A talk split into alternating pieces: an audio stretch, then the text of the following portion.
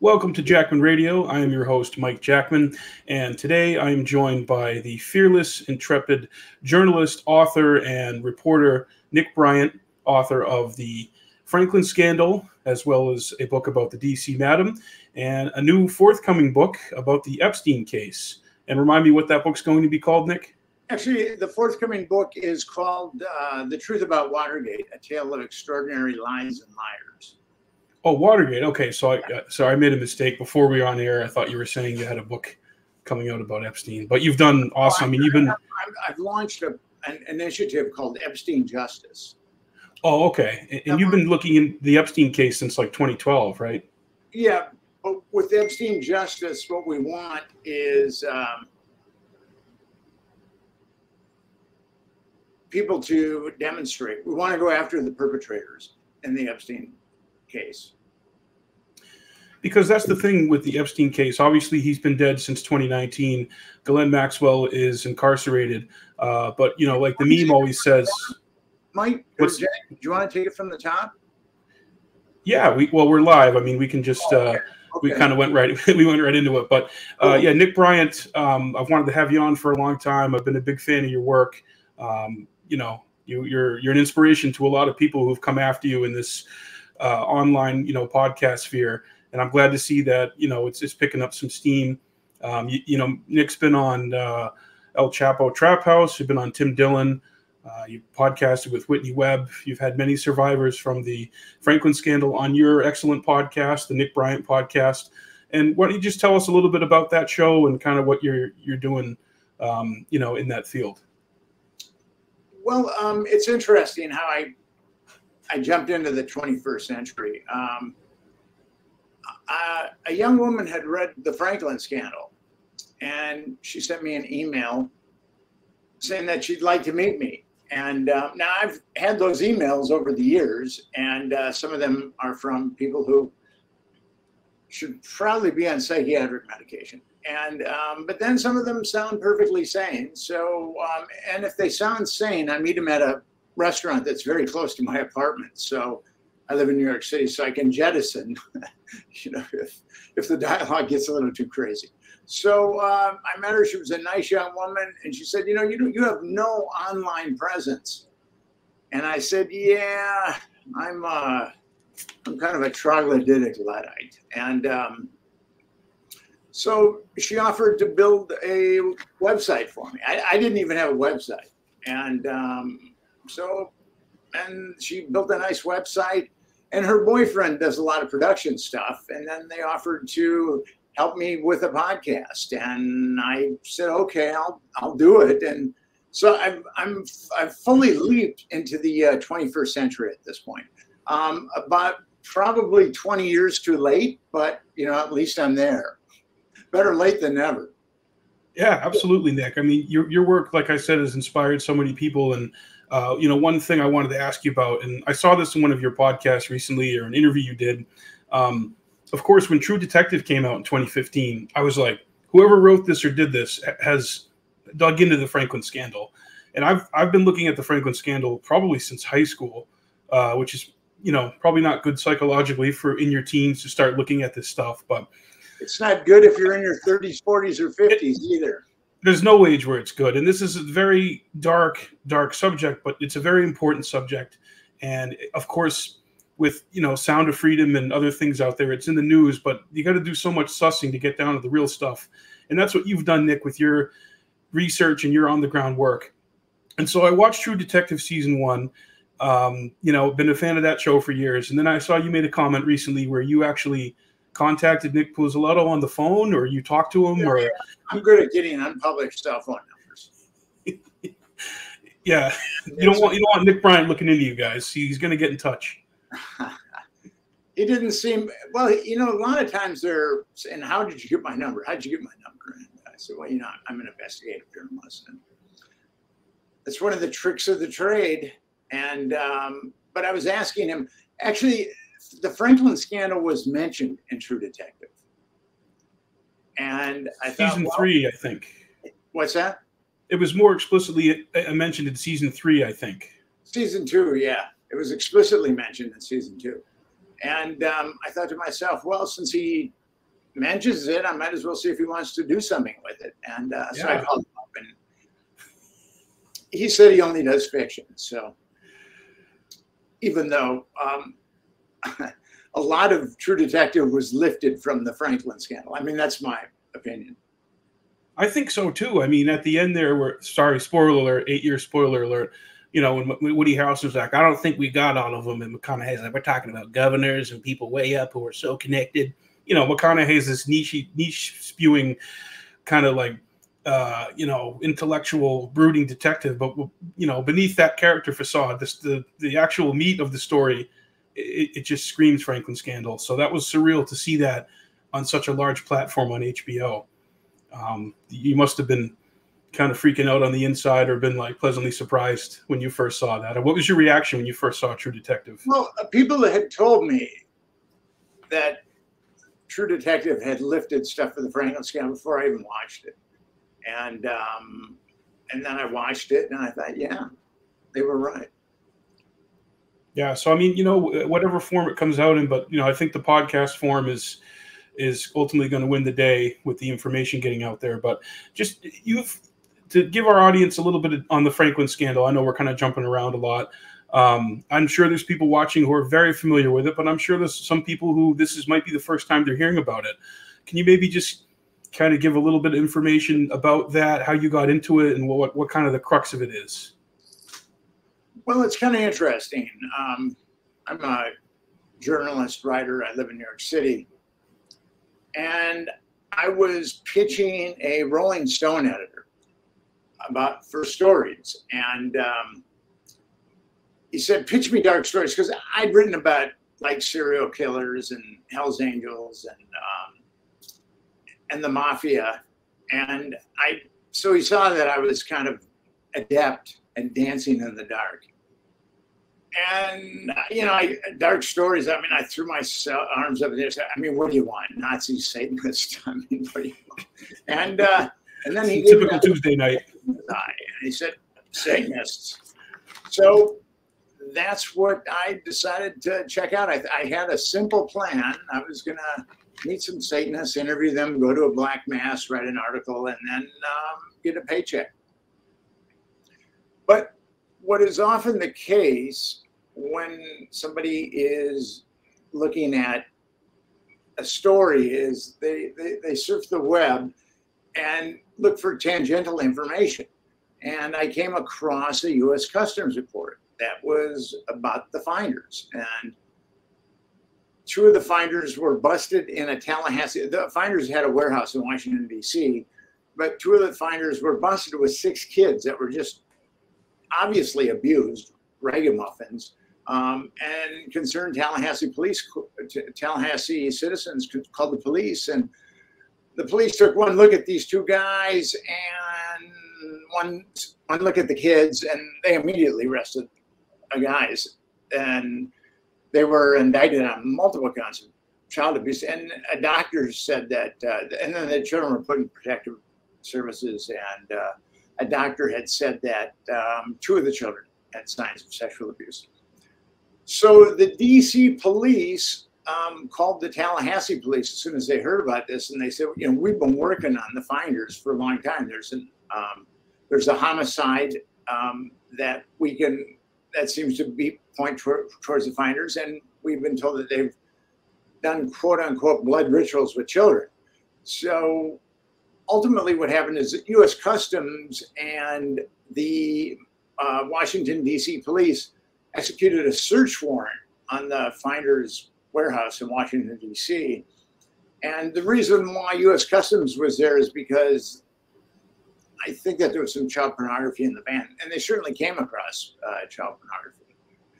And this was a, a huge, huge story. And you've got this cult that's trafficking children, and you've got three law enforcement entities involved. You've got the DC police, you've got the Tallahassee police, and then you've got U.S. Customs. And um, ultimately, I, I, wrote a book called The Franklin Scandal, and this is what got me into it. And we put the whole report, U.S. Customs report, in the book, the entire report. just to show people that uh, that this is reality. But what happened was on the last page of the report, the uh, uh, U.S. Customs Officer Ramon Martinez says this case has now become an internal CIA case, and no invest no further investigation will be involved. A CIA internal matter, and no further and, and that just, I mean, that kind of short circuited me. I I thought I knew how the world worked, but with that case, I mean, I was I was stunned. I was I was stunned why the CIA was going to bat for child molesters. Yeah, that's really bizarre. And that opened up my mind to things that I, my, my mind wouldn't have readily been open to. And I ultimately traveled to Nebraska. Now, um, the internet was replete with stories of something like that happening in Nebraska. And um, so I went to Nebraska and I was pretty skeptical. I got to admit, I try to approach everything agnostically, but I was pretty skeptical. And um, now with Nebraska, it was uh, a, a, a, what was said about it was it was an interstate pedophile network that um, was hooked up to intelligence, that uh, was hooked up to blackmail, that was plundering Boys Town for underage prostitutes. So, I mean, that U.S. Customs report on the finders kind of opened that door, but I was still, you know, still skeptical, but I was willing to, to check it out. And um, I was there a week and I came across some documents and I talked to some players and uh, I had a death threat and I was followed. and, uh, and then I realized after, and when I was talking to people about this, it was this was in 2002. It, was like I was talking to, like I was doing a, a KG uh, expose on the KGB in Stalinist Russia. There were a lot of people that were terrified to talk to me. And, um, and then after I got the documents and I talked to a, uh, one of the victims and someone who had been a blackmail photographer and just a, a number of other people, um, I concluded that it was true and um, I went back to New York pretty stunned. Yeah, one of the people you mentioned, the blackmail photographer, that's Rusty Nelson, right? Yeah. Who you were, you ended up um, going on a, a, trip to Colorado or trying to uh, yes. find or, or, or, locate photographs or evidence that he said that he had. Um, now, is this the same fellow that Gary Caradori was visiting to, yes. to get? Yes. Okay, so yeah, what's what's I mean that so there had to have been some uh, trepidation or fear. I mean, go, kind of going down that track. Um, and, and ultimate. Um, there was a okay. So what happened with the Franklin scandal is social services personnel had reports of an interstate trafficking network, child trafficking network, and they went to uh, state law enforcement and they went to federal law enforcement, and they, they were just simply ignored. They, nothing happened. So Lawrence E. There were two pimps in this network: uh, Lawrence E. King and Craig Spence. King lived in Omaha. Spence lived in uh, Washington D.C. And King had the Frank was manager of the Franklin Credit Union that gave loans to lower socioeconomic people. It should have had about 2.5 million dollars in it, but King embezzled 40 million dollars from it, and ultimately what happened and it hadn't been audited in four years and federally insured credit unions have to be audited every year. So the Nebraska Senate formed a subcommittee to look into the Franklin, uh, how King Lawrence E. King was able to embezzle $40 million and why it hadn't been audited. And um, so they formed this committee, and then these social service personnel came to them and said, that's only part of the story. King is running an interstate pedophile network. And ultimately, the, the uh, subcommittee hired Gary Caradori, who was an amazing investigator. And he met up with one of the blackmail photographers. His name is Rusty Nelson in Chicago. And, and Nelson gave him some pictures. And Caradori was flying back to, and I've got five corroborations. I mean, Nelson um, isn't the paragon of ethics, given what he has done. Um, but I've got four other corroborations that Caradori got pictures in Chicago. And he was flying back to uh, Lincoln, Nebraska, and his plane kind of exploded in midair. And he was killed, and his son was killed. Yeah. So I mean, this this yeah, this stuff's real. People, like we were saying earlier, um, there's stuff that poisons the well out there, and a lot of it's online. There's no source for it. There's anonymous message boards. There's the poisoning the well with the QAnon stuff. So when you bring this stuff up, people think, "Oh, this is too fantastic to be real." Um, but you know, we have Barney Frank. There was a ring being run out of his apartment, and he said, "Oh, I had no idea about it. It was my roommate, or it was a person. Actually, it was a, person. a young lover that was running an escort service out of his apartment." Right, and he had no idea. we believe yeah. that. Yeah, no. And then, of course, there's you know there's this former Speaker of the House, Denny Hastert, who a judge called a uh, you know a serial uh, child predator, and I really feel like a lot of these stories that are actually real and documented and and have you know corroboration, which you know you mentioned, it gets swept under the rug or it gets kind of put you know on page eight in small print, and then we have stories about you know UFOs and UAPs kind of distracting everybody or, or whatever the news of the day is. So this real stuff, which is actually explosive, just kind of gets kind of, you know, kind of buried, and uh, you don't really hear about it ever again. So, do you feel like because Larry King he ultimately went down for the financial stuff and uh, not nothing related to trafficking? Do you feel like even to this day he still has entities protecting him? Oh, absolutely. Um, King did about 10 years in prison, and then he had a no-show job waiting for him at a, a uh, BMW dealership in outside of Washington, D.C. in Virginia. And King has inveigled himself into like three organizations that would give him access to children. And I've gotten him kicked out of all three. Now, I know that there are people in the government that know that he's a super predator, but they've just allowed him to prey on children and keep inveigling himself into these organizations. And what's really a tragedy about this, it's a, it has to be a journalist to protect the children when there are people in the government that fully know what he's about. And you actually got him on the phone once, right? Didn't you call him, or you, you tracked down his number, or called him, but he said he wasn't him. So apparently, he didn't want to talk to me. I don't think Larry likes me too much. Do you think he still has compromise on, on politicians and powerful people, and that's why they're protecting him, or, or, or is it because they're like, what do you think it is? Like, what's the heart of the matter? Um, I think he did good service for some dark, malignant corner of our intelligence that compromises people. And Craig Spence committed suicide. I think that Craig Spence was given the option either he could kill himself or he'd be killed. Um, and there were a number of people that are involved in the Franklin scandal that killed themselves. But I think King was told if he kept his mouth shut, um, then he'd get out of prison and there'd be a no-show job waiting for him. So, uh, and he's obviously still, prote- I mean, still protected. I mean, the government is letting him inveigle himself into organizations that give him access to children. I mean, a super predator like him yeah the, the, the information and details in your book about him and what he did is it's just truly horrifying. I don't even want to repeat it on the show but um, you know for people interested you know please check out the book the franklin scandal and the one previous to that by john decamp the franklin cover up. And in your book you detail meeting with john decamp. Um, but by that time he seemed to be pretty maybe not jaded but like hey i've been through this and you know you know good luck and stay safe basically yeah, I mean, he he was helpful with some documents. Uh, John DeCamp was a very flawed man, but uh, but he helped me a little bit. Yeah.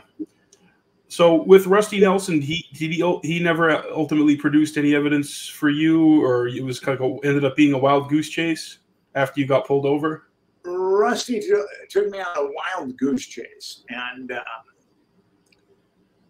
but was kind of interesting. We did get pulled over by Nebraska State Patrol, who were one of the the law enforcement entities that covered up the Franklin scandal. And um, Nelson uh, and I, I mean, we were just summarily escorted out, and um, I was deposited in a police car, and Nelson was deposit, deposited between two police cars. and they ripped my rental car apart. you know? So they were obviously looking for something. And um, Nelson told me, as after they had ripped my rental car apart, um, he said, "You know how lucky you are when we were driving away." And what he meant by that is, you are very lucky you didn't get pictures because bad things would have happened to us. So, yeah, God, that's hairy. And so Craig Spence was really the DC East Coast, you know, uh, part of this whole deal. Um, and in you know in your research and and I've read he was given access to the White House for late night tours. Um, yes, actually, he took uh, male escorts on late night tours of the White House. When uh, Bush Senior was president. What's that? When Bush Senior was president, right, or, or Reagan? Yes. yes, Bush Senior. Bush Senior. Okay, I'm I'm sorry, I didn't mean to interrupt. Spence was uh, also a nasty piece of work, and he had a mansion in uh, the Kalorama section of Washington D.C. And he was a CIA asset, and there were he would throw parties, and there were uh, every room in his uh, in his home was wired for audiovisual blackmail. So he was like what we're seeing with the Epstein case, where every home that Epstein had had uh, hidden cameras. Same thing with Spence. Yeah, he was kind of like the proto Epstein. Yes, uh, or one of many Epstein's, I think. And and the thing is, like, there would be outright parties that would be just filled with children and debauchery, but he was also a blackmail artist, like like Epstein, and um, he would have parties where the cream of the crop would be invited to these parties. Um, the upper echelon of politicians, the upper echelon of captains of industry, of media, and it would just be like a straight Washington, D.C. cocktail party.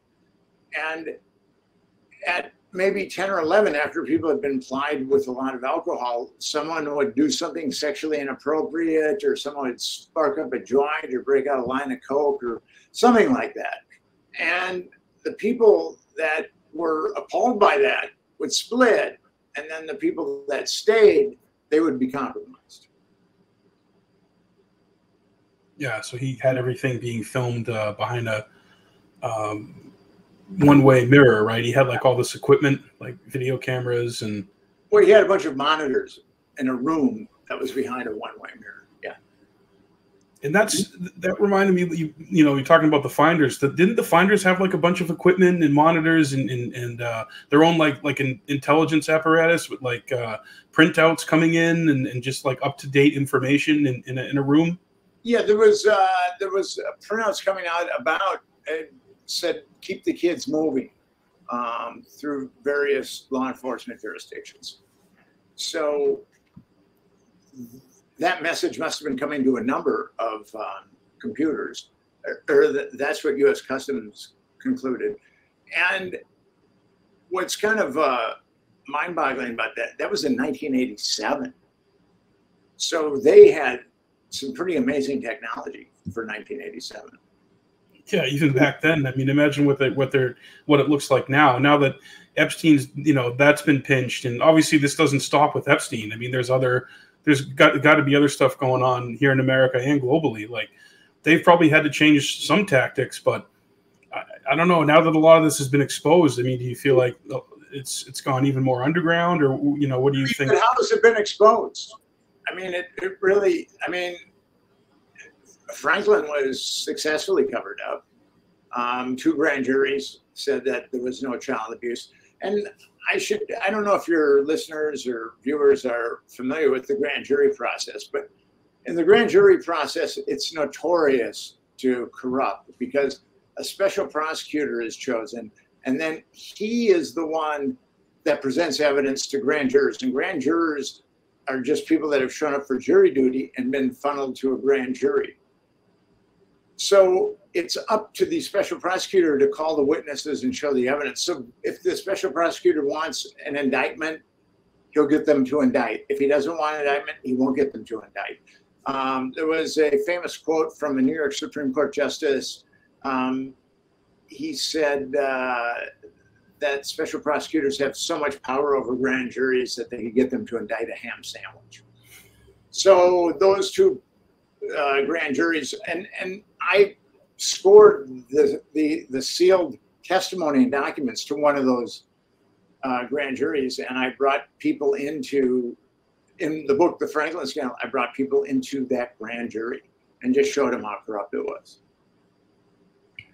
Yeah, I mean, what happened to Alisha Owen? You've detailed that brilliantly, and that's that's such a. I mean, yeah, the ones who did survive, it just destroyed their lives, and you know, in, in this in this case, these young people, they're the ones who ended up going to prison and, and being charged. And well, there was uh, one that there were okay. So there were two kids that the FBI pressured to recant, and they wouldn't recant. One was Paul Bonacci, and one was Alisha Owen. Paul was indicted on three counts of perjury, which carried state perjury, which carried uh, 60 years. And Alisha was indicted on eight counts of perjury, state perjury, that carried 160 years. And then she was indicted on eight counts of federal perjury, which carried 40 years. So Alisha Owen, this young girl who was 20 years old when she came forward, um, was looking at 200 years in prison. And she still refused to recant accounts of her abuse, which is pretty remarkable. Yeah, that's very brave. And, and uh, you know, you mentioned Paul Bonacci. Um, he also seems to be connected to the Johnny Gosch case. And I, I watched that documentary a few years ago, Who Took Johnny? Um, and, and, you've had some updates on that case. Uh, can, can you illuminate that a little bit and how that connects over to to Franklin through uh, Paul Bonacci? The um, what what happened was because the FBI and Department of Justice really worked very hard to cover up that trafficking network because if the dominoes had started to fall in Omaha, Nebraska with that Senate subcommittee, then they would have fallen all the way to Washington, D.C. Because there were upper echelon people in the Bush administration and also a number of other powerful people that were implicated as abusing these kids. So the FBI came in and, and got everybody to shut up with a lot of threats. And then people saw what happened to Alisha. She was sentenced between nine and 15 years for perjury and did two years in solitary confinement. I mean, the, the authorities really wanted to crush her. So according to state and federal law enforcement, although this network pandered scores and scores of children, according to state and federal law enforcement and Wikipedia, um, not a single child was abused by this network. So, and there were people that were part of this network that abducted a paper boy in 1982 named Johnny Gosch. And because the FBI was so committed to covering up that network, they also covered up the Johnny Gosch abduction. And I recently showed where Johnny Gosch was held after he was abducted, and the guy who owned the house was an inveterate pedophile. I gave that information to law enforcement, but um, law enforcement and, and the guy who I gave it to had been a police chief in a Southern California town, and uh, he actually headed an anti-trafficking task force. And he was really interested in pursuing this story, but then all of a sudden the emails stopped and the phone calls wouldn't be returned. So um, he was obviously something happened to him because I have a, a lot of evidence, and he was gun ho initially. And that's frustrating. You've been at this for so long, Nick. I mean, it's uh, you know, when I say it's out there, I, I mean like your work and people like you who've done the digging have gotten it out there for the people. And I think it's it's up to everyone out there who becomes aware of this information to try and uh, publicize it and, and broadcast it and, and, share it with people. I mean, you know, the author- obviously the authorities and the powers that be aren't going to do anything about it, um, even if there occasionally are, are good ones on the inside. Then it's it's really up to the people you know us as a society on how we're going to deal with this well we st- we should actually because nothing is happening to the epstein perpetrators and there's a bunch of perpetrators in the epstein case because nothing is happening to them we've formed a uh, uh, 501c3 nonprofit organization called Epstein Justice. And your viewers can go to our website, epsteinjustice.com, epsteinjustice.com, and actually we'll give you an opportunity to, to help us and help yourselves fight this battle. So we don't have to uh, deal with a government that covers up for child molesters anymore. Yeah, it's not. It's obviously it's not just our government. I mean, you have, you know, Prince Andrew, who was you know named years ago by Virginia Giuffre, and ultimately they settled. Right. The uh, I think before she uh, shuffled off uh, down below, the Queen helped Andrew with like twelve million pounds or something to make it go away. I think it was twelve million dollars. So it's just crazy to me that people still worship institutions, you know, like the the royal family when they have such a deep history with with this type of thing.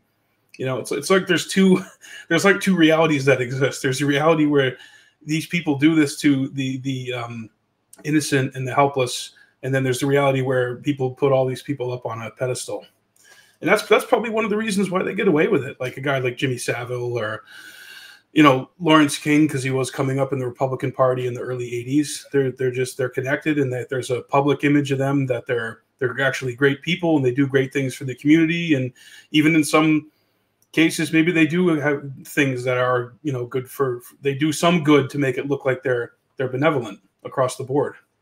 Yeah, guys like that. Um, they have roads and parks and airports named after them, but uh, they're evil to the marrow. Yeah.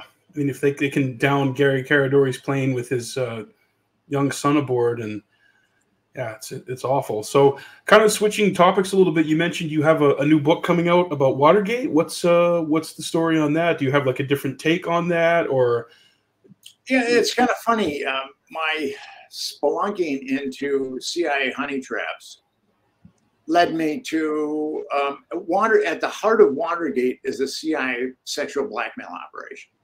And people don't know about that because the mainstream media has covered it up. But when those burglars were found, uh, the burglars broke into the Democratic National Committee, which was housed in the Watergate um, Hotel. The Watergate was a huge office building, hotel, and uh, apartments. And the um, the burglars. Okay, so if you were a Democratic big shot and you wanted to spend a night with or spend some time with a prostitute, there was a secretary at the Democratic National Committee that, that would give you an album. And this is in the uh, the early 70s, late 60s. So we're a long way away from the internet. But she'd let you page through the album.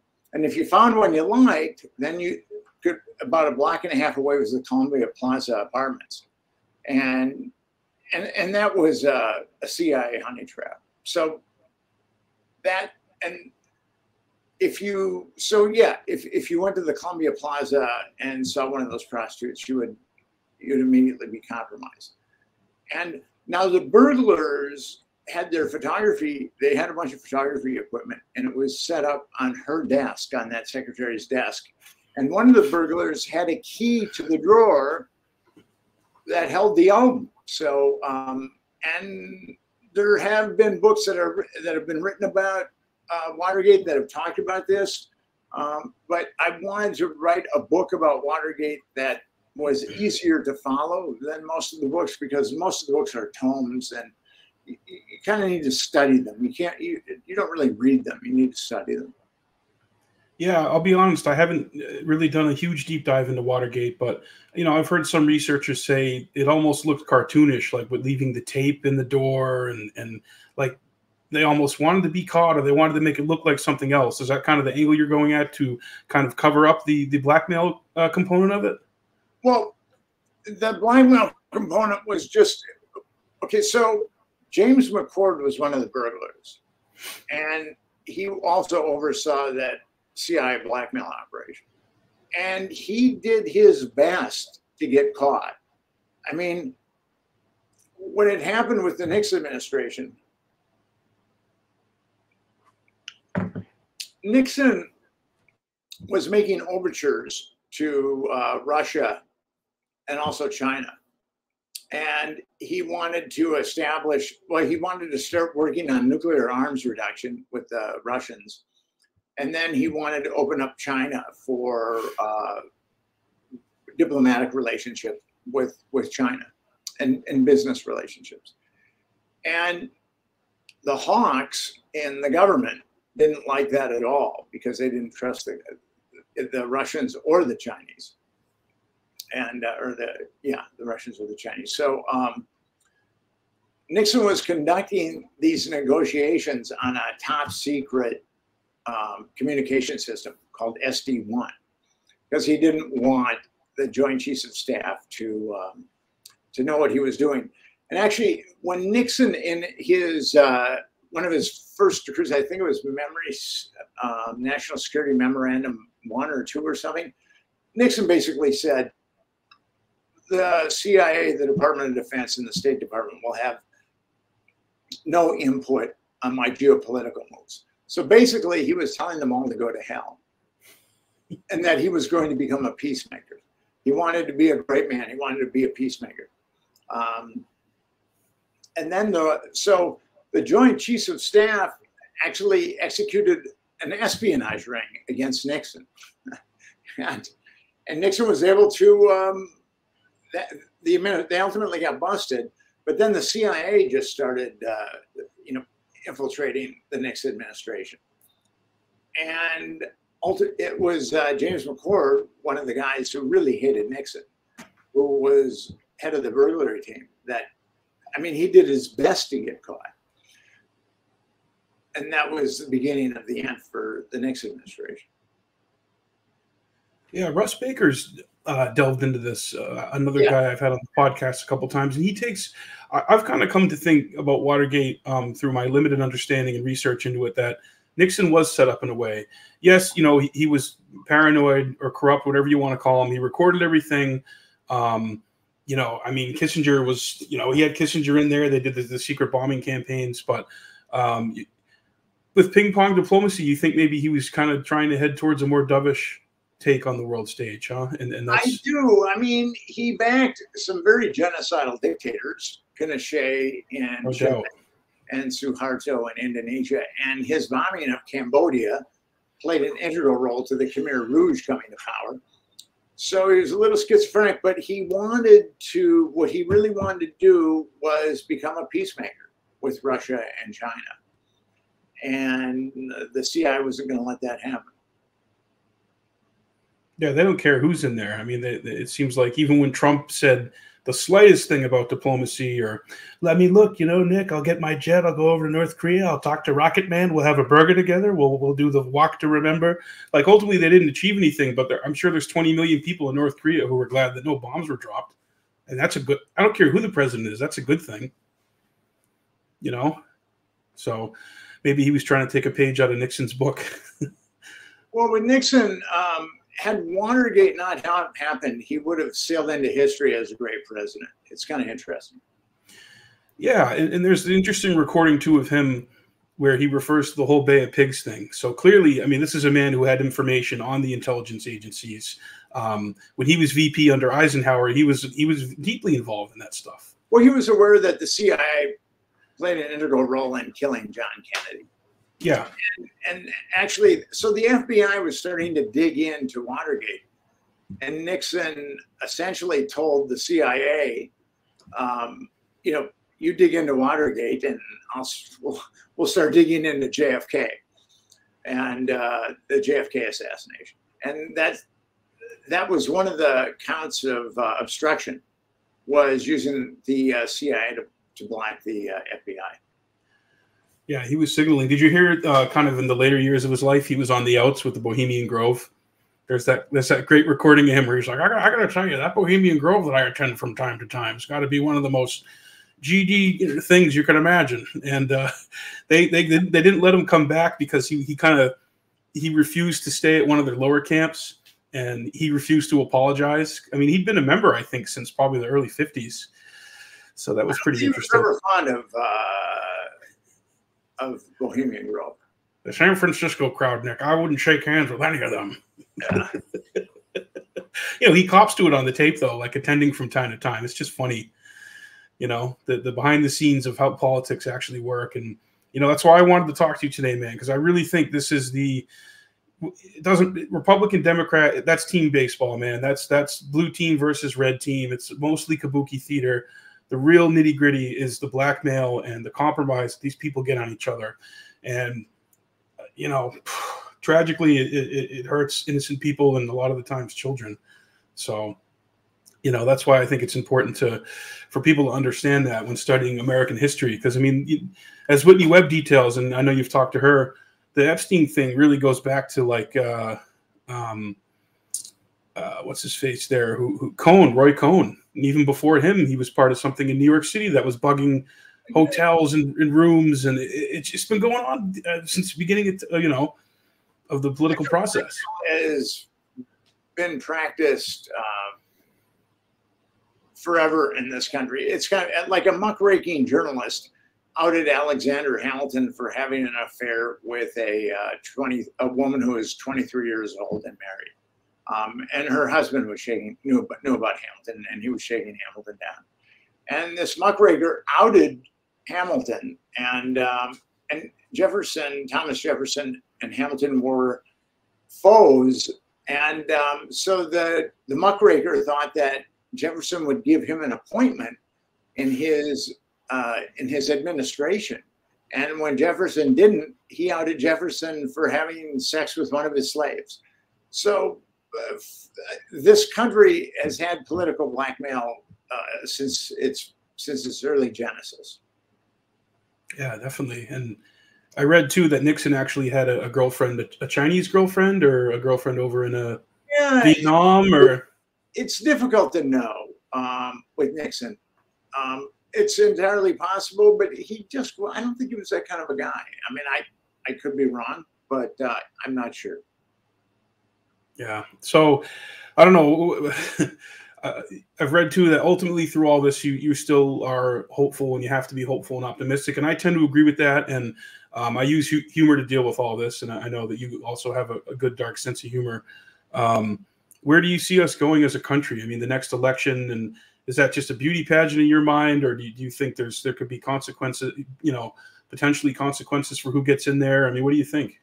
I don't vote for Republicans or Democrats at this point. I, I think the system is so corrupt and perfidious that, um, but that's why we started Epstein Justice because our thoughts on that is okay, we want to, okay, you can go to EpsteinJustice.com and you can sign a petition that has uh, nearly 37,000 signatures. And we also have software where you can put your name in, your email, and where you live, and then and it'll go automatically to your uh, legislators, your, your federal legislators, the, the, the, weather, the letter that we've composed. So what we're shooting for is a Truth and Reconciliation Committee. And what we mean by reconciliation is accountability.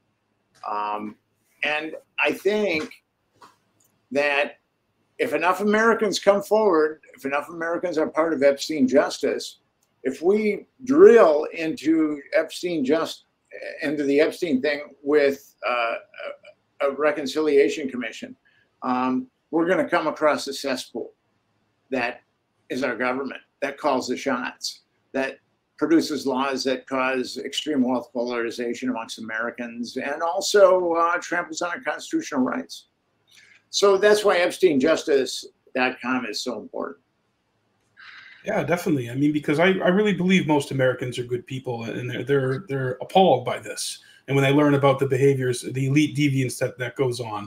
Um, but oftentimes we do feel helpless. We don't know what to do we you know we have our our lives our hamster wheels our 40 hour 50 hour a week hamster wheels that we're on bills and that's one way they got us squeezed to not really look deeply into the stuff and try and suss it out so i think that would be that's a great tool and a, a great place to start with that so um when is your when's the watergate book coming out a couple of months looking forward to that awesome are you going to be doing it about epstein justice but uh, but i am excited to get this watergate book out yeah, absolutely. I mean, onto the Epstein thing too, man. It's like like you were saying, okay, Epstein's dead, Ghislaine's in jail, but what about all everyone else that was involved? This is there's no there's been obviously there's been stuff in the news about Bill Richardson and Prince Andrew. Um, there's been names named. Um, you, of course, uh, famously released the Black Book on uh, via Gawker. Um, yes. that that start that started a ripple effect in this thing, and that was probably what eight year, seven, eight years ago. It was in 2015. I uh, I originally got the Black Book in 2012, and I was pitching it to mainstream magazines, and no one wanted to touch it. And then finally, Gawker put out the Black Book, and uh, I was very happy about that. How did you get a hold of that, Nick? Do you mind sharing that, or would you rather not share how you got it? It's uh, you got to keep your sources. Uh, kind of I respect that. Helpful. I respect that, but I do know for one of the black books or one address book, uh, a fellow who worked for Epstein was trying to sell it, and he and he passed away. Maybe not related to the case, but well, what happened was okay. So there were a number of attorneys that were launching civil suits at Epstein, and Alfredo Rodriguez was the house manager of Epstein's home or and his property in in in Florida, and he was trying to sell the black book to one of the attorneys that was part of the, the civil suits against uh, Epstein. And the lawyer ultimately called the FBI, and the FBI did a sting. And um, and then he had uh, people that he thought were in cahoots with Epstein, with the children's their names circled.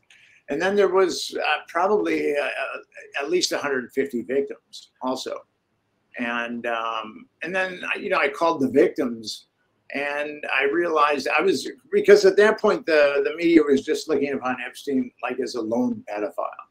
But right, it's just him. Yeah. yeah. But then, but then I started calling out these victims, and I realized, you know, he's flying kids around. I mean, he's got he's flying them to this island, and, and at that point, I realized, although I knew pretty much knew beforehand because of the legal aberrations, it was a grand jury. Uh, the state, uh, the um, Palm Beach Police Department had found 23 victims, um, underage victims of Epstein, and the state grand jury only called one. And the special prosecutor skewered her. So that grand jury concluded that Jeffrey Epstein hadn't molested a single child, which is, and when when there's those kind of legal aberrations, like with the Franklin scandal, you could tell that they were covering up something. So when I got the black book and I started calling victims, I realized this is a network. Epstein was head of a network. Yeah, and then that famous quote from Acosta, you know, during the confirmation for his secretary post. Oh, I uh, yeah, I couldn't really do anything with Epstein. I was told he was intelligence and it's above my pay grade. And that kind of sums it up in a lot of ways. Well, Acosta was the U.S. attorney, and by that time, the feds had a, a list of 36 underage victims. And Acosta was told to stand down because Epstein was intelligence. Now, here's how powerful uh, the people were that quashed that investigation. Constitutionally, there's only two people in the country that can tell a U.S. attorney to stand down. One's the president, and one's the attorney general. So those orders came from on high. So who would have been in what was that 07 or 08 at the time? So that would have been Bush or Obama. Who, yeah, or, it was well. Actually, uh, four administrations have covered it up. Uh, Bush well, one, since Clinton, yeah. Um, Trump and Biden, and we've got 435 federal representatives in the House, and we've got 100 senators. So we, there, there are uh, 535 legislators in Washington, D.C., that are looking out for, ostensibly looking out for Americans. And not one of them has called for an investigation into Jeffrey Epstein. Four administrations have not called for one, two Republican, two Democrat have not called for an investigation into Jeffrey Epstein. And that's why Jeffrey, that's why Epstein justice is so important. Is you know we we have to take the bull by the horns and and do something about this. Yeah, it's got to be the people because otherwise they're just going to continue having hearings about uh, you know steroids in baseball and uh, you know flying saucers, you know the the UFO psyop, which I think it's all BS. Ultimately, I think it's a distraction, just another distraction being sent down the pipe, you know, to uh, distract from real important stuff and the real essence of um, power and corruption in our country. So, all right, Nick. Well, I really appreciate your time today. Um, so where apart from the, the, the Epstein project, where can people find your work? Where how can they support you? Um, you know, where can they see your stuff? You can go to my website, nickbryantnyc.com, and uh, definitely go to epsteinjustice.com and help us out. Absolutely. And, and before we go, I do have a couple chats if we want to look at that really quick. Sure. All right, we'll get your response. R1 Gambler says Watergate, CIA coup, simple as. Yeah. It was a CIA silent coup, no doubt about it. McCord wanted to be caught. That was his purpose. The other plumbers were dupes. Now, was that like G. Gordon Liddy? He was one of the other plumbers, and E. Howard Hunt? Yeah, Hunt was in on it, but uh, Liddy, they, they had bamboozled Liddy. Yeah, I think Liddy just died fairly recently, yeah. right? I mean, yeah. they ultimately gave him like his own TV show, and he, he ended up having a pretty good career uh, radio show. Yeah. yeah. Yeah. That's, it's like Oliver North, you know, sell out your country, help sell out your country. We'll give you a, a show. Indeed. Nixon was a populist, unacceptable to the machine then and now. Okay. And we got one more here. If you look at what Nixon did, I mean, he tried to pass universal health care for Americans. Um, he started the uh, Environmental Protection Agency. He started OSHA. Um, he was going to give like a, a, minimum wage allowance to people. I mean, there were there were a number of liberal things that Nixon did. Now, I'm not a Nixon apologist, but right. I think that if Nixon ran today, he'd be considered a liberal. Probably, yeah. I mean, there's a reason Roger Stone has his, his uh, tattoo on his back there. Yes. They, they were bros. and then he, okay. Les Wexner is the Epstein thread to pull. It unravels it all. Yeah, Wexner is definitely a key player. Well, Wexner is one of those guys that, that, Epstein justice, I mean, that, that the government needs to go after. And um, until we have, you know, the thing about it is, we are going to, uh, do we want our children to be given a government, to inherit a government that protects pedophiles? I mean, do, do we want our children to right. that kind of government. Yeah, that's that's the question. Uh, apart from all the all the uh, you know mudslinging and the name calling and all the sensationalism, it's like bottom line, man. These people, a lot of these people are really evil and they're vacuous and soulless, and they're all about money and power, and they they don't care who they got to destroy to get there. You know, it's it's a sad state of affairs, but I still think um, I still think the whole deal is salvageable. You know, our country and most like i said most people are inherently good and they don't want this thing in our system so we're going to continue talking about it nick and uh, again thank you so much for your you know amazing work and research. You've inspired a, a lot of people myself included and um, you know we'll keep doing our best to get it out there. Okay thank you very much. Have a great day. All right thank you and thank you everybody for watching jackman radio. We'll see you next time